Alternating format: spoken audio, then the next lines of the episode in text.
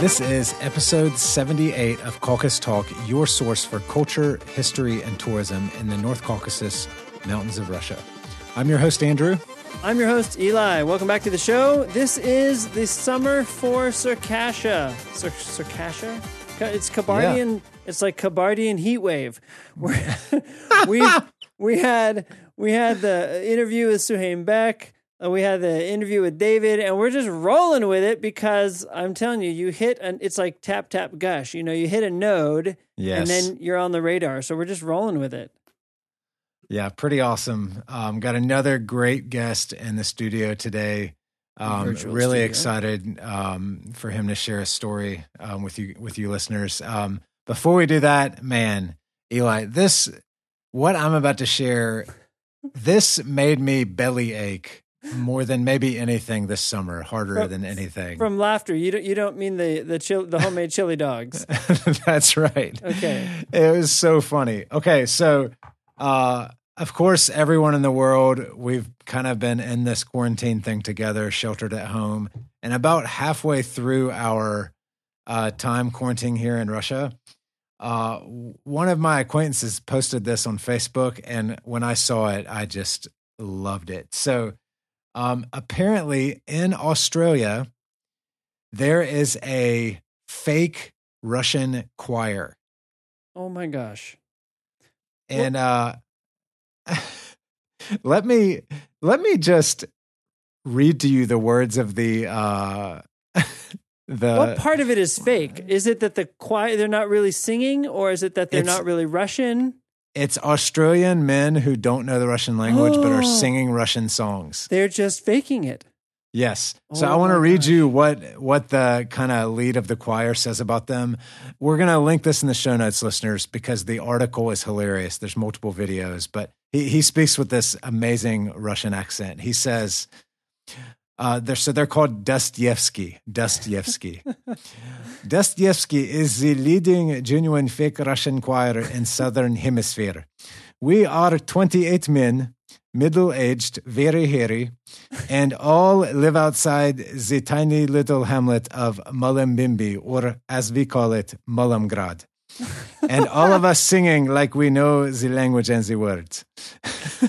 Wow. So he's put together this group of middle-aged men, uh, and none of them have any sing, sing, sing, singing background, but basically they went totally viral within Australia, and then they become real famous in Russia. One of the top uh, Russian news channels plays their song at the end of every broadcast now.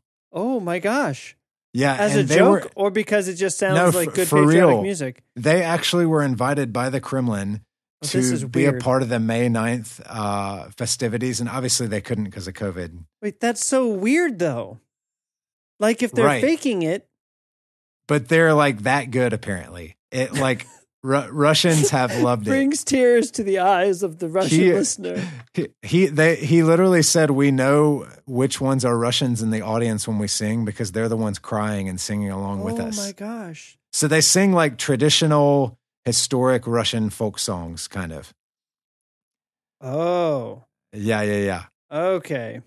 so um he man he had a lot of great one liners in this uh article one thing he said was we are choir born for pandemics most infectious choir on the planet right now and you know how uh president putin will uh sometimes there'll be like a yearly calendar of him and oh he'll like have yes. he'll like have his shirt he'll have his shirt off with like a hunting rifle or something or petting a Naturally. bear they had a picture of him in this article and the the choir leader mark said we invite president putin to come to Mullumgrad to hang out in the river together we take off our shirts and cover ourselves in macadamia butter and we see what happened Wow. anyways props to Dustyesky bringing a smile to everyone's face during I, during I don't covid I don't know that it totally conveys, but I'm definitely gonna go watch it. Let's put it that oh way. man you'll love it as a music guy you'll love it yeah all right we'll have that in the show notes listeners um, let's get to our interview today Now for Um, something completely different. yes and a lot more meaningful All right. uh, yeah uh, welcoming from turkey but now in the U.S., uh, Emre Bashok. Woo! Welcome, Emre. Hi, thanks for having me. Oh man, Emre, it's great to have you here. Uh, listeners, just so you know, we got an email from Emre about a month ago. And, you know, sometimes we go long uh, periods of time without hearing from a new listener. Sad. And this email, lonely. this, e- uh, it's, it's true. I'll be honest. But this email you sent, Emre, like, as my mother would say, it blessed my heart. Um, Great. very southern phrase. Yeah, yeah, yeah. But like, man, it really like encouraged me that like the content of this podcast is meaningful to people, you know? yeah. And uh so I thanks for reaching out to us. It's really great to have you. Why don't you introduce yourself to our listeners, uh, kind of your current stage of life, where you're living, what you're doing. Sure. Um, again, thanks for having me on the show. My name is uh, Emre, and I'm a Circassian Kabardine, born and raised in uh, Turkey until I was 25. Um, I was born in a very small Kabardine village in Kayseri. There were only 80 houses, right? Very Mhm. small um, Okay. village Wow. uh, to both Kabardine parents.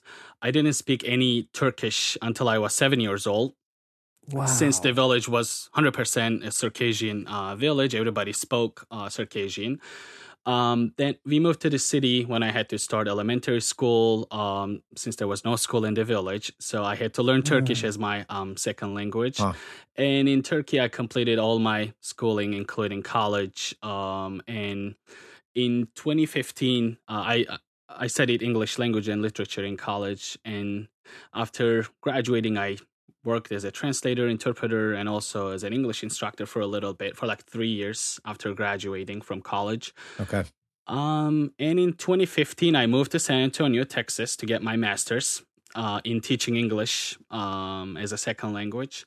My plan was to go back home uh, to Istanbul and get my PhD there, but I met my wife in grad school, so we got married and we decided to uh, stay here in the U.S. Um, and Wow. yeah, Congratulations. thank you, thank you. When did you meet and when did you get married? Um, we met in 2015 and got married in 16. Okay. Wow. Yeah. All right. Excellent. Went for it. And was she you have also- to, you have to tell where is she from? Uh, Yakima, Washington.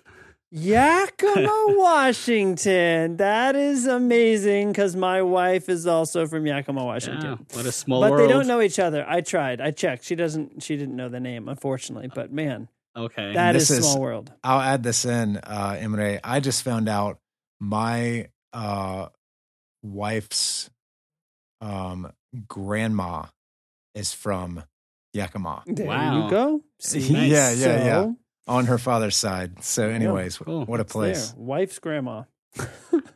Was your wife also studying English teaching? yeah, we were in the same uh, program. She was uh, she was teaching in South Korea before uh, uh, Texas. Uh, her family lived in Texas, but she was teaching in South Korea, and we both moved to San Antonio at the same time. So we were both new in San Antonio. So Okay. um, it worked out pretty good. And after that, I I started my uh, PhD at Ohio State. I live in Columbus, did? Ohio now. So yeah, The Ohio State yeah, the University. the Ohio State. Um, yeah, I'm getting my PhD now. I actually completed my coursework the first two years now uh, in foreign and second language uh, education. Wow. And yeah, I also work here as an academic writing instructor. That's pretty much it. That is fantastic. Really cool. Congratulations, by the Thank way. PhD is no small thing. What's uh, do you know what you're going to do your dissertation on? Um, I'm I'm probably gonna write my dissertation on bilingualism. There is this seal of biliteracy in the states. It's uh, pretty hot now. Like they put the seal on uh, high school graduates' diploma uh, to kind of document that they're bilinguals. But Ah. there is some issues like equity, and uh, you know there's several issues with that.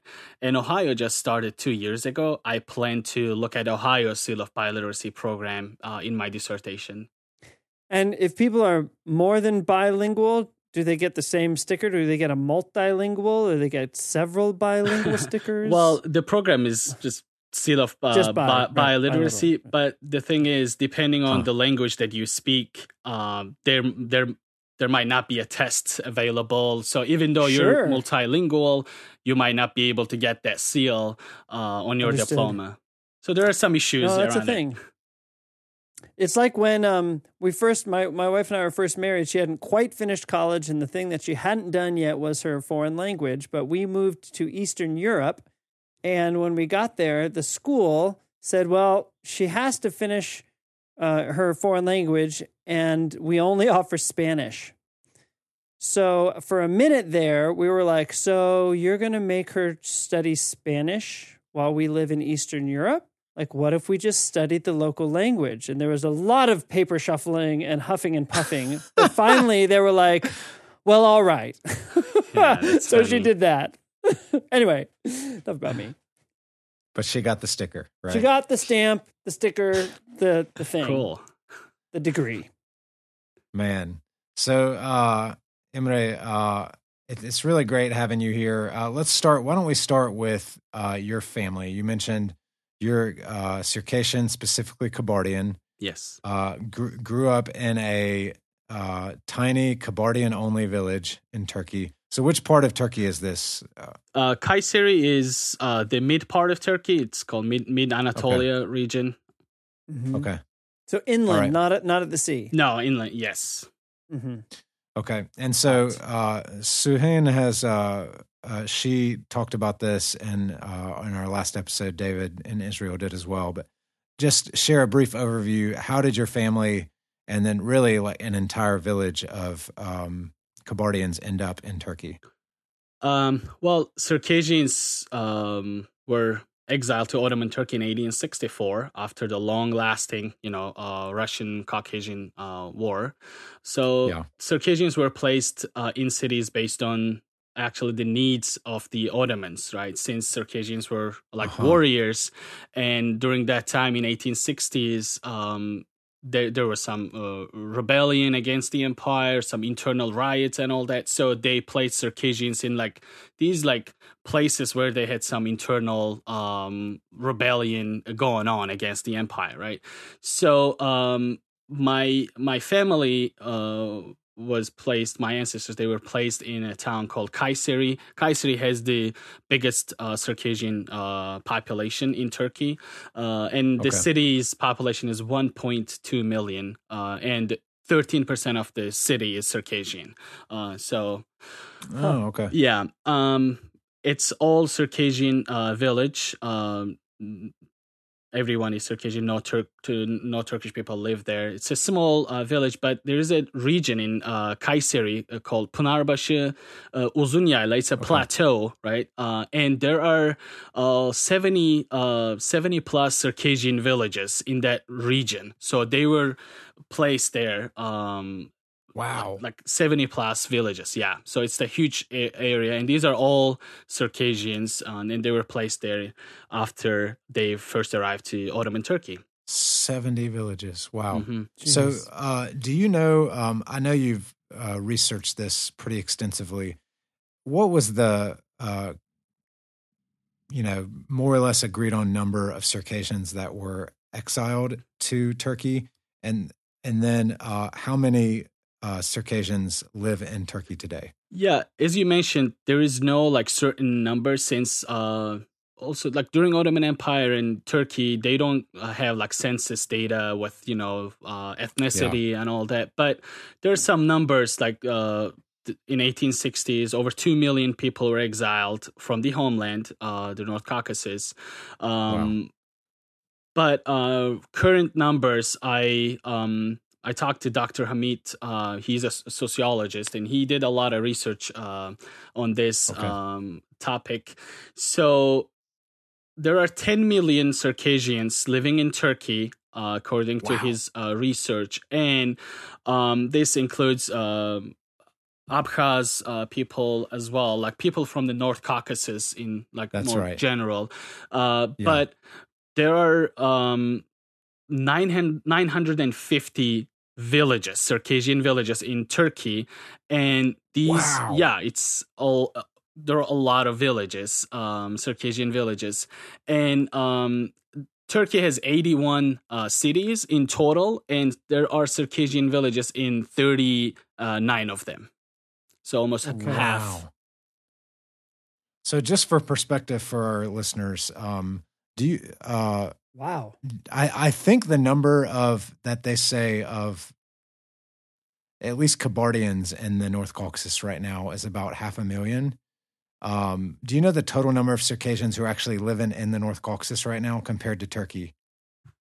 It's probably around a million, maybe less. Well, um, again, uh, f- according to um, Dr. Hamid's uh, research, he said roughly two, uh, 2 million people in all uh, Russian like federation, like in the North Okay. Caucasus Gotcha. and all. Gotcha. Because, Yeah. you know, in Russia, a lot of Circassians live in Moscow, like, you know, St. Petersburg and all. Like, you That's know, right. uh, That's that's, right. a number that he got. So around like 2 million people. But Turkey, in the, you know, Circassians live in 56 different countries, a huge diaspora, and Turkey has Wow, um, the biggest Circassian population. That is crazy. I mean, that is a huge number. What's the total population of Turkey? 82 million? Wow, it's a big country. Man. Yeah. Yep. So over ten percent of Turkey's population today is Right. Circassians. Yeah, yeah, it's safe to say that. And do you think that that population, to what extent do you think most of that population is closely connected to their Circassian identity, roots, language, culture, or uh, is a lot of it more uh, assimilated? Um, well, yeah, it's it's a good question. Um, it depends on you know where they live. So in Mhm. Kayseri, for example, as I mentioned, there are like seventy plus uh, Circassian villages in the Uzunyayla region, right? So Mhm. in that part of uh, Turkey, people were able to retain and uh, maintain their uh, language, their culture, identity, and all that. But um, again, since Circassians were placed in like random cities based on Ottoman Empire's like needs uh, back Sure. in the day, so some cities might have only one Circassian village and there might be like multiple uh, ethnicities Uh-huh. uh, in that village. So in uh, in those villages, people um, couldn't Yeah. like maintain the language and identity as well as sure. like you know uh, Circassian village. We always hear that Circassians are like picked up and put down somewhere as warrior people, sort of to for the the needs of the ruling, you know, powers. Is that like how did Circa- Circassians take that? Is that like a mark of pride? Was that is there resentment in that? Maybe you don't know anymore. I mean, it was a while ago, but like, was that a cool thing or not really? Well, um, that's the, definitely right. Like in Circassians, wherever they went. So, like for example, in Jordan, the royal guards are all like Circassian, right? In Jordan, Yeah, yeah. in Turkey, Yeah. in Turkish military during Ottoman Empire, and also after the Republic was declared, Circassians were really, um, you know, high ranking in the military as well. When you look at Syria, also, you know, they had military. Um, um, personnel in uh, in, in the militaries uh, from Circassian um, origin. So um, I guess um, since Circassians are known as like like a warrior nation, I guess Right. um, yeah, that's kind of represented in all these like, countries, you know, militaries. Yeah, man.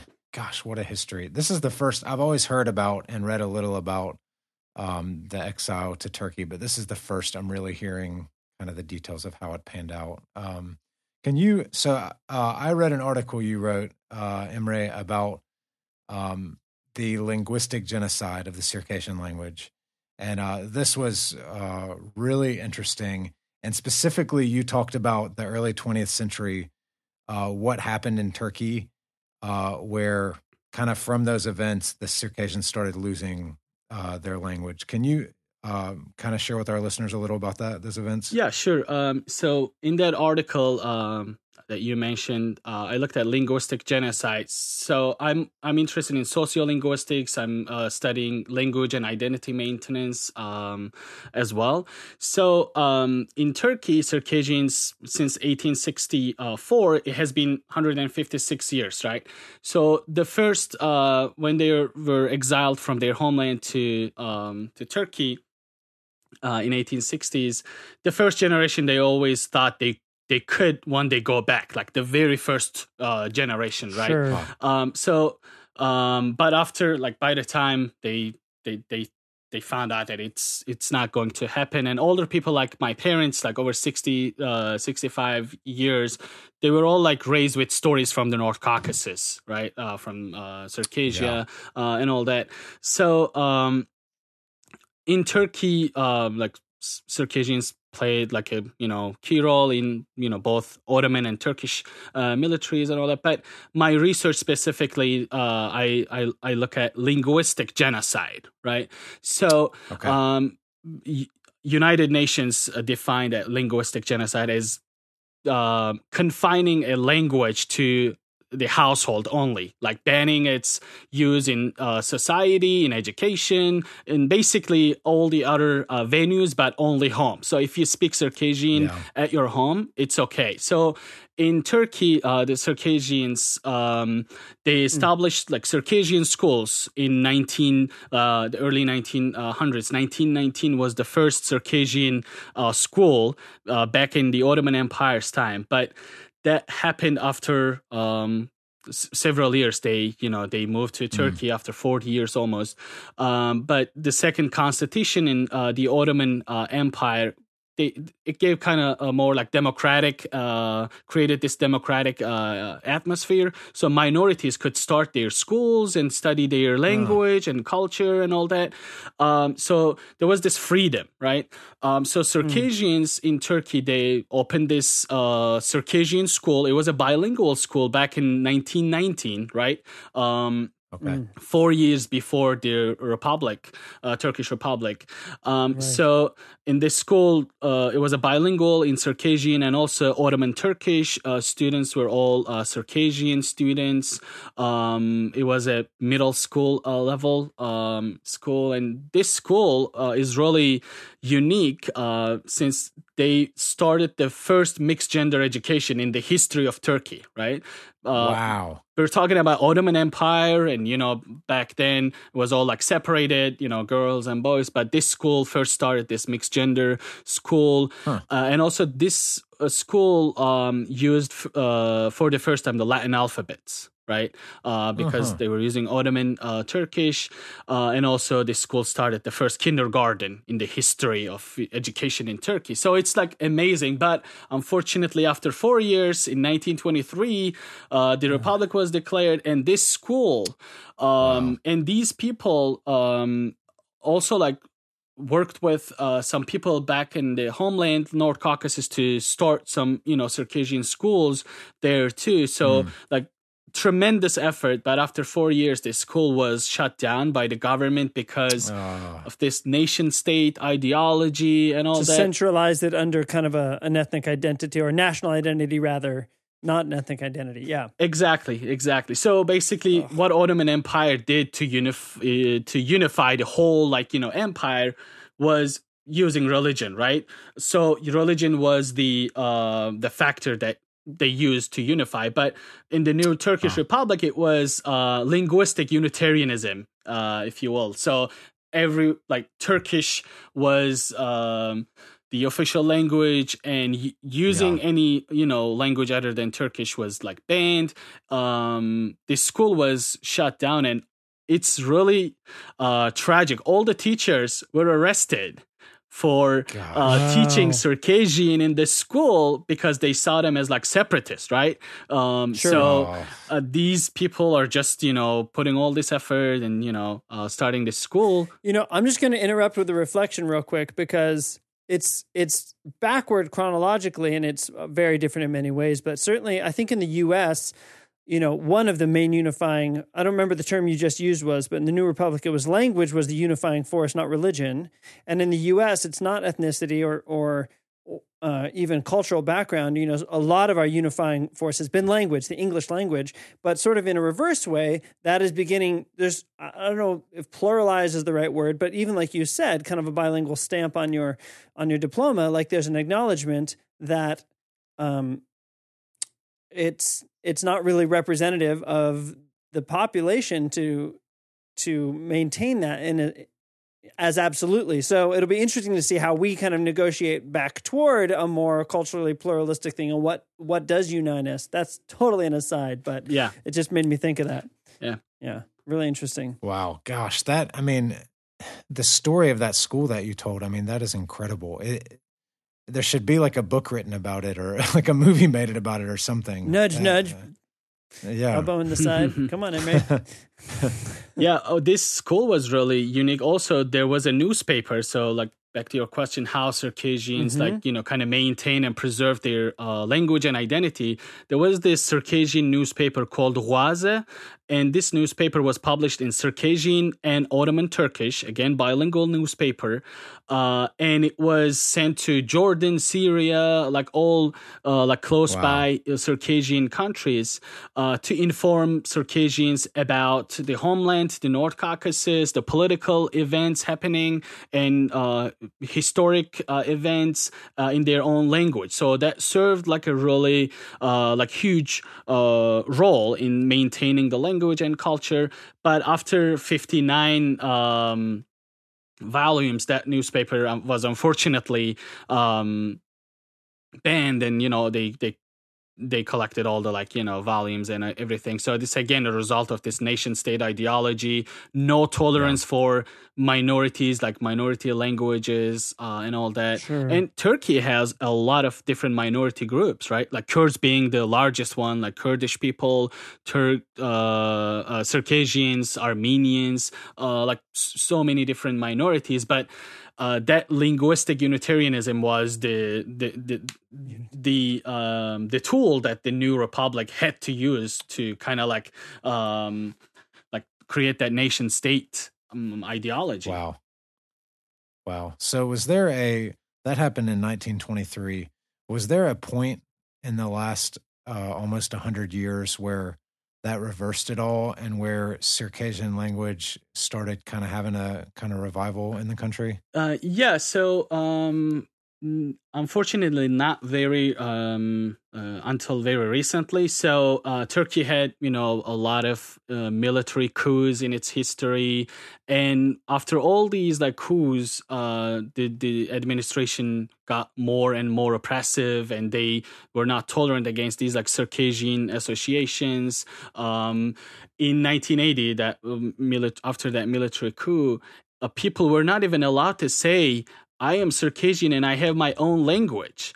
And you know circassian is a different wow. ethnicity. We're not turks but the rhetoric uh, the official rhetoric was circassians are caucasus turks they made that up and uh, that was the uh, uh, official rhetoric right so they wow. were not seeing circassians as like a different ethnicity with different language identity like culture and everything because turkish culture and circassian culture are a lot different right um, yeah. so we have we we, we maintained uh, most of our traditions and culture from the north caucasus but you know all all our traditions like wedding traditions like uh, you name it like it's really really different than turkish culture uh, but mm. they labeled Circassians as Caucasus Turks. So I remember one of the like prominent uh, like Circassian um, like folk singers in Turkey. In one of his interviews, he said he went to jail for eight months just for saying publicly that Circassians are not Caucasus Turks. They have their own language, and wow. um, yeah, it's it's yeah, it's really uh, like tragic that it happened. But we're talking about 1980, 82, right? Uh, aftermath of that uh, coup. So in recent in recent years, in like uh, early 2000s, Turkey started this uh, EU negotiations uh, for like membership uh-huh. and all. So they required EU required Turkey to implement some um, some uh, laws, some policies for minorities to teach them their language, uh, maintain huh. their culture, and all that. So, um, even though it didn't start right away, like these past couple uh, years, maybe like within the past uh, six, seven years, uh, there are two universities in Turkey that started Circassian language and literature program. So the, these are wow. undergraduate programs, and one is in Kayseri, uh, my hometown, and the other one is in uh, Düzce. Uh, Düzce has a lot of Circassian uh, population as well. Now, uh, uh, wait a minute on that because for Turkey to to do those things, as you said, they're EU requirements, and so they're in some ways they're man, mandated, not voluntary. I mean, they're agreeing to do them, but the attitudes and um, approaches toward Circassians and maybe other ethnic groups in Turkey are going to have been impound, impact um, enforced and built into the culture for decades. So they might start making official changes, but what is the feeling on the ground? What is the the, the grassroots feeling among people toward um, toward those changes and more space given in the public sphere to Circassians and their identity? Yeah. So um, in Turkey, uh, the the reaction of uh, the the dominant uh, you know culture like Turks mm-hmm. towards Circassians mm-hmm. is uh, is not as uh, stigmatized as it's towards Kurds, right? Like Kurdish people sure. are really like stigmatized, uh. and that they're they're the largest minority.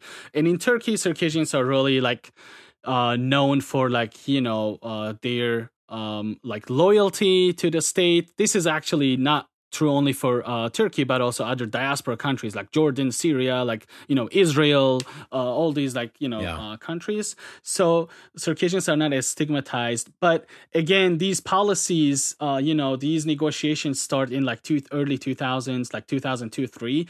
But uh-huh. you know, the first Circassian like program was opened in two thousand thirteen right? So okay. it took a long time, and um, the faculties actually all from the North Caucasus in these two universities. They're okay. actually from Kabardino-Balkaria wow. or uh, wow. Adigay Republic because they had to have at least three faculty members to start this program mm-hmm. Um, mm-hmm. with all you know with their PhDs and qualifications to sure. start the program. So they um, they re- recruited uh, some Circassian uh, faculty from the North Caucasus, and they moved to Turkey, uh, and they are uh, working there. They started the program, and it's it's going for the past um, seven eight years now.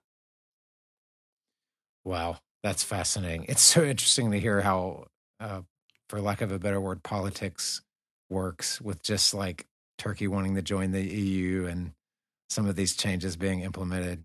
So, uh, you mentioned this professor at the university, uh, and I know he's like offering these Circassian classes online. Tell us a, bit about him. Is he kind of one of the the leads of the program there? Oh yeah, Doctor uh, Doctor Hamit Yüksel. Um, he yes, so he got his master's uh, in Circa- uh, in that university. That university started master's program too in Circassian language and literature. So he got his degree mm. from there, and uh, he got his uh, PhD from Russian language and literature department in one of the universities. So he mm. does a lot of uh, research. Um, he's a sociologist, so he does a lot of research uh, pertaining to culture maintenance, identity maintenance of um, Circassians, and he um he lives six months of his uh, out of a year in Kayseri, Turkey, and six months in Nalchik. Right, his wife, oh, okay. his wife is from there, uh, and they live six months in Turkey, six months in Nalchik.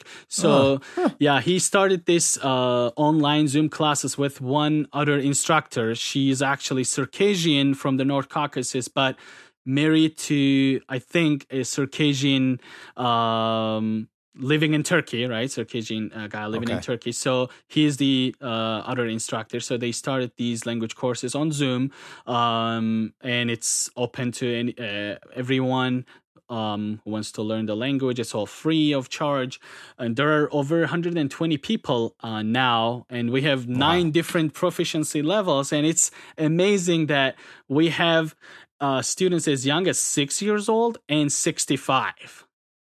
wow. Yeah. That's so cool. Man, we need to I need to connect with him next time he's in Nalchik. Then it'd be really cool to meet yeah, him. Yeah, yeah, definitely. Man. Um, so you mentioned uh, some of the differences between um, Circassian kind of culture and Turkish culture. From your perspective, uh, what would you say are some of the major ones? Oh well, um, in terms of uh, Circassian, like the difference, um, the the weddings are different like uh the um the, the ceremonies are different also like the marriages are really different you know circassians they uh-huh. do not uh like marry with like with their uh, close like uh, slightly close relatives even but so that's uh-huh. that's really okay. different um, uh, compared to um, turkish culture and also mm. um, i mean the, the the language is completely different. And since um, in, my hometown in kayseri since we lived like kind of um, surrounded by all other circassians we we had our like different um, you know traditions. Like funerals are like different. You know there are like mm. s- slight um like differences maybe in terms of funerals but um the the the food the cuisine is uh totally different. Circassian uh cuisine is different than turkish cuisine. Um yeah so mm. definitely a lot of differences. Sure. Yeah. Wow. So as as you've been in the states now a couple years um you've it's like your second um second time in your life you've endured culture shock. You know, when you were seven, you had to move and go to Turkish school and learn Turkish language. At least you spoke English when you moved to the States. Tell us a little about the uh, Circassian diaspora in New Jersey. I know you said you visited them some and Suhain uh, referenced them, but I keep hearing about Paterson, New Jersey. Yeah. The Circassian diaspora. Tell us a little what's going on there. Yeah. So, um, the Circassians uh, in America, uh, the, the history is really fascinating. So when I uh, I did an ethnographic uh, study uh, on American Circassians on language and identity okay. maintenance uh, back in 2016. So I did some mm-hmm. research on like the how Circassians got here uh, in the first place. So it's really interesting. Uh, so the first wave, so there are three waves of Circassians in America. The first wave came okay. to the States in um, 1923, and these mm. people had to leave the Caucasus after the Russian Revolution of 1917, mm-hmm. right? The Bolshevik Revolution. They had to leave oh, okay. because they were high ranking officers in the military. So they had to leave the country. So they went to Istanbul uh, and they lived in. Istanbul as refugees for two and a half years. And then um, they they came to the States um, uh, in 1923 uh, there were 20 people on this uh, boat, uh, on this uh, ship from Istanbul to Ellis Island, New York, and 20 wow. people, including children, they were registered as Circassians by the customs officers there. The first wave, this 20 people, their stories, wow. Uh, like you know, amazing. They really like achieved that American dream, right? Coming to a right. country with you know, like no language, like you know, very mm. like, different culture and all that. So that's the first wave, and the second wave is after the uh, Second World War. Um, the Circassians uh, in the um, so the the Drau River uh, in it's a, a border in Aust- Austria and Italy. There were like okay. there were some uh, seven thousand uh, Circassians uh, there. Um, after the World War II, they were accused of being uh, on the side of like with Germans. Uh, so uh-huh. they after this treaty that made by the countries, they were going to be um, turned over to Soviet authorities.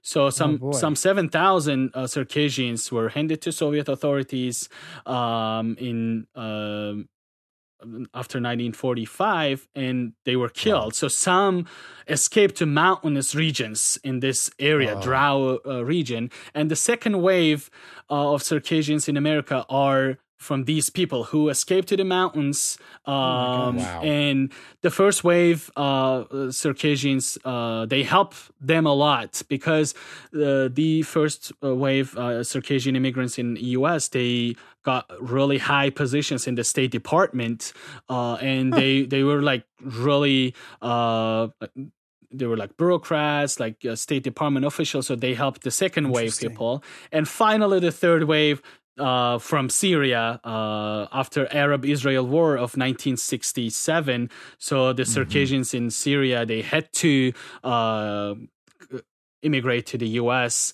after the war, um, and Tolstoy Foundation actually helped them move to New Jersey. So that's how they got to mm-hmm. New Jersey um, after the war, 1967. So uh, even though it's so much later, do you feel that you have been in any way a beneficiary of the earlier waves of Circassian immigrants, or is it pretty much disconnected from you? Yeah, I think it's yeah, it's the it's pretty much disconnected. The first wave, like Yeah. the second wave, definitely like benefited from the first wave because these Sure. people were living Wow. uh, here for like 20, 30 years. Uh, they they got jobs. They um, they Mhm. had they some of them had the powerful positions in the State Department and other government um, uh, agencies. So the second wave definitely, but um, for me, um, I, I've been living in the U.S. for the past Yeah. five years, so uh, not not as much. But the Circassians uh, in New Jersey, they're mostly from uh, Syria. Uh, so there are five thousand, uh, around roughly five thousand people in New Jersey, Mm-hmm. and Okay. some five thousand also live in California. Suhan lives in Yeah. uh, California, but they Yeah, yeah. they moved to California from New Jersey. So the first place was Ah, yeah. New Jersey. Well, it just makes me wonder because, you know, I'm no expert at all on like diaspora and stuff like that. But in general, you know, if you ask yourself, why do some transplanted peoples thrive and others become assimilated or or die away? I mean, there's a million factors, but this idea that there would be a, you know, a first wave that kind of gained this idea of social capital. I mean, the idea of capital is like money, but social capital is all these other things you talked about. You know, they learn the language, they have positions, they have respect, relationships, you know, dozens of factors that gave them the ability to help those who came in after them. We worked, and I did some ethnographic research among international students in Eastern Europe, and we saw this with different clusters of internationals. The you know they fly in and not you know and a half dozen of them not thousands but they literally get off the plane. The university does nothing for them but the students who came before them say okay we need to teach you the ropes. We're going to help you find an Yeah. apartment all that. So you can see it play out in a lot of ways and you can see that there too. You know the circassians coming to the us giving them i think an ability to to get their feet under them and to thrive again um, in a new place. Yeah, yeah, for sure. So they have a really, really nice um, association called Circassian Benevolent Association in Wayne, New Jersey. Yes. It's beautiful. They have uh, they they have a Sunday school where they teach language uh, to kids. Um, they have dance ensemble there. Uh, it's amazing. Um, they have the, the the dance instructor is actually from the North Caucasus. Uh, I think he he he he used to dance in Kabardinka, that dance ensemble uh, Yes, in the yes, North Caucasus. Oh, wow. So yeah, every year they organize Adiga Day. Um, it's a huge gathering. Uh, like over, like two three thousand people gather that day. I'm like Wow. nine hours from New Jersey, from Columbus, Ohio. I I go there every year. Um, and you know you gather, eat a lot of you know Circassian food, dance. Uh, it's it's just amazing that they have that That is that awesome. little uh, you know community there. But enclave right yeah, yeah. How much of I'm totally interrupting Andrew. I know you have another, but like how much of your Cir- Circassian culture comes out in your daily life in terms of foods or you know language? I mean, how much do you get to actually experience day to day? Um, well, here in here in America, it's uh, especially you know where I live. I don't know if there is you know another Circassian living in Columbus, Ohio, right? And it was the same uh, deal when I was living in Texas too. So it's hard Sure. when you don't have community. But um, day to day, uh, when I you know call my parents, uh, I always Mhm. speak in Circassian with both my parents. Um, uh, that's my way of trying to uh, keep uh, my language alive and also i'm taking these classes. But other than that uh like you know getting food and all the other stuff it's only possible when i go to new jersey. Uh Yep. they have a re- really nice cafeteria where they um cook circassian dishes Well, if it's any comfort, I'm sure it's not. But next week on our family vacation, my wife is going to make khachapuri for our whole family and shashlik. oh nice just because we want them to get a taste of North Caucasus. I know that may not be precisely Circassian, but still. Man, guys, Close. we need to we need to coordinate the uh, Circassian Benevolent Association for Adiga Day in New Jersey with the Chislic Festival in South Dakota. Oh. that would be awesome That would be an explosion of good food yes. and dancing and fun times. yeah Oh. Yep. So do you dance Man. Lezginka? yes i do Good. I used to um I used to dance at this uh, folk group uh, back in Turkey when I was in high school. Uh, we had this Circassian folk um, dance Awesome. um, ensemble, so I used to dance there. Um, Cool. This is really really cool, Emre. I really think like you detailing even the waves of Circassians uh, coming to America. I mean, that in itself is a story that needs to be told. Like, it's really incredible, and it just makes me think like how many other, you know, communities of ten thousand people are there in America that have similar stories like that over the last century. You know, Yep. um, wow. And it, really, the context, I mean, Eli, wasn't Suhan's family a part of that third wave? They were Yes. part, the, Tol- the Tolstoy Foundation helped them That's get to New Jersey. She mentioned that exactly. That's exactly right. And then from there, they were only there for a little bit before they relocated to California, but that was a stepping stone. Wow. Really awesome. Um, man, this has been great having you, Emre. Um, so sure. what, um, what are kind of your kind of future goals and aspirations with your studies and then um, even just thinking about your kind of pride and um, yeah just love of the your heritage Yeah, so um, my my program, my PhD is broadly called applied linguistics. So my first, my, main research interest is uh, language, English language education, assessment, and you know bilingualism. Uh, but I took um, sociolinguistics classes both in masters and you know my, during my PhD, and I'm really I got really into this language and identity maintenance, and uh, UNESCO's um, UNESCO has labeled Circassian, Kabard, both Kabardian and Adige, uh, Eastern and Western dialects as endangered languages, as vulnerable Wow. languages. And reading that and seeing that was like a um, wake up call, uh, almost for me. Like I was like, I need to. You know, do something. So I started using Circassian only with my parents, uh, and I started uh, doing some studies uh, on like heritage language uh, maintenance. Uh, well, Circassians live in like 56 uh, different countries, but um, in Turkey and in the Caucasus, there are a lot of, you know, um, nice uh, studies, researchers, uh, they, they conduct all these like neat uh, studies, but we don't have much visibility in academia in English, right? So these like heritage language journals and uh, language uh, maintenance uh, journals they, they don't know about circassians right? They when i Right. when i introduce myself in my you know uh, classes like the first you know introduction phase in my uh, both my master's and phd people uh, were all like you know uh, bilinguals or you know multilingual. So they speak like several languages. And when i say my first language is circassian they all go like oh what is circassian? They they don't yeah, they don't really know that. So then i start you know this you know brief like history and you know uh, explaining that so we're really not not known in terms of you know like academia and also my goal Yeah, is to yeah.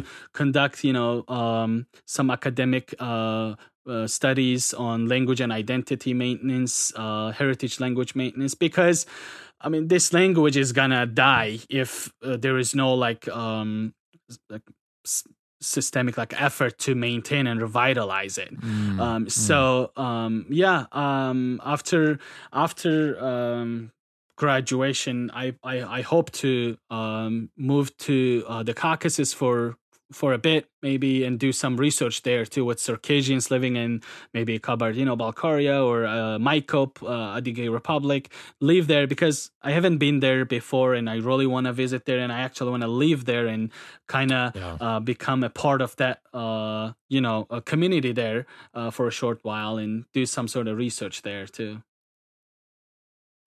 so awesome man i really yeah cool.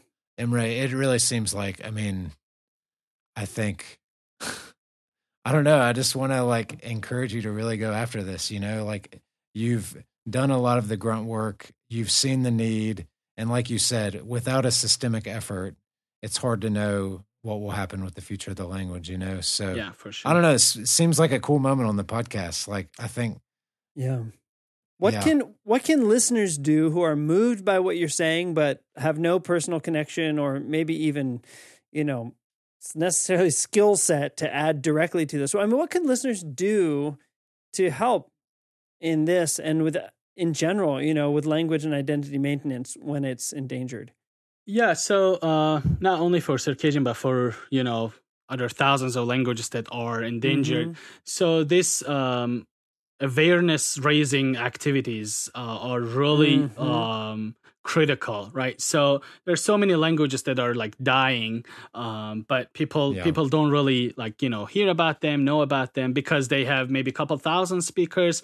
Well in the case of uh, circassian there are almost over 20 million circassian speakers in the world you know? So it's larger than yeah. some you know small european countries right? Sure. So um uh, for for circassian like awareness raising and also like we need some you know also like uh, action by policymakers in the countries where we live right in the diaspora in the homeland and the north caucasus um, so uh, in turkey maybe uh, providing language courses at an early age, uh, elementary, middle school age, uh, and also in these other countries.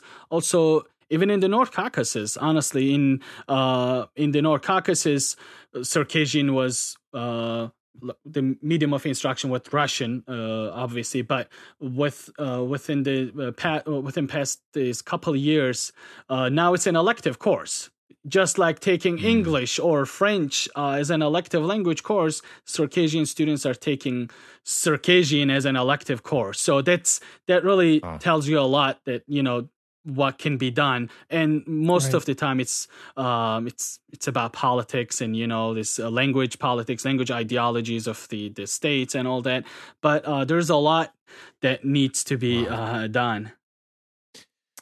Gosh this was great. Uh Emre thanks so much. Um yeah you're more than just an academic you know like you clearly have the passion for it. And i think that's what takes it to the next level. So I'm excited to see kind of what what comes of your efforts on preserving and yeah, growing growing the language among Circassians. Yeah, thanks.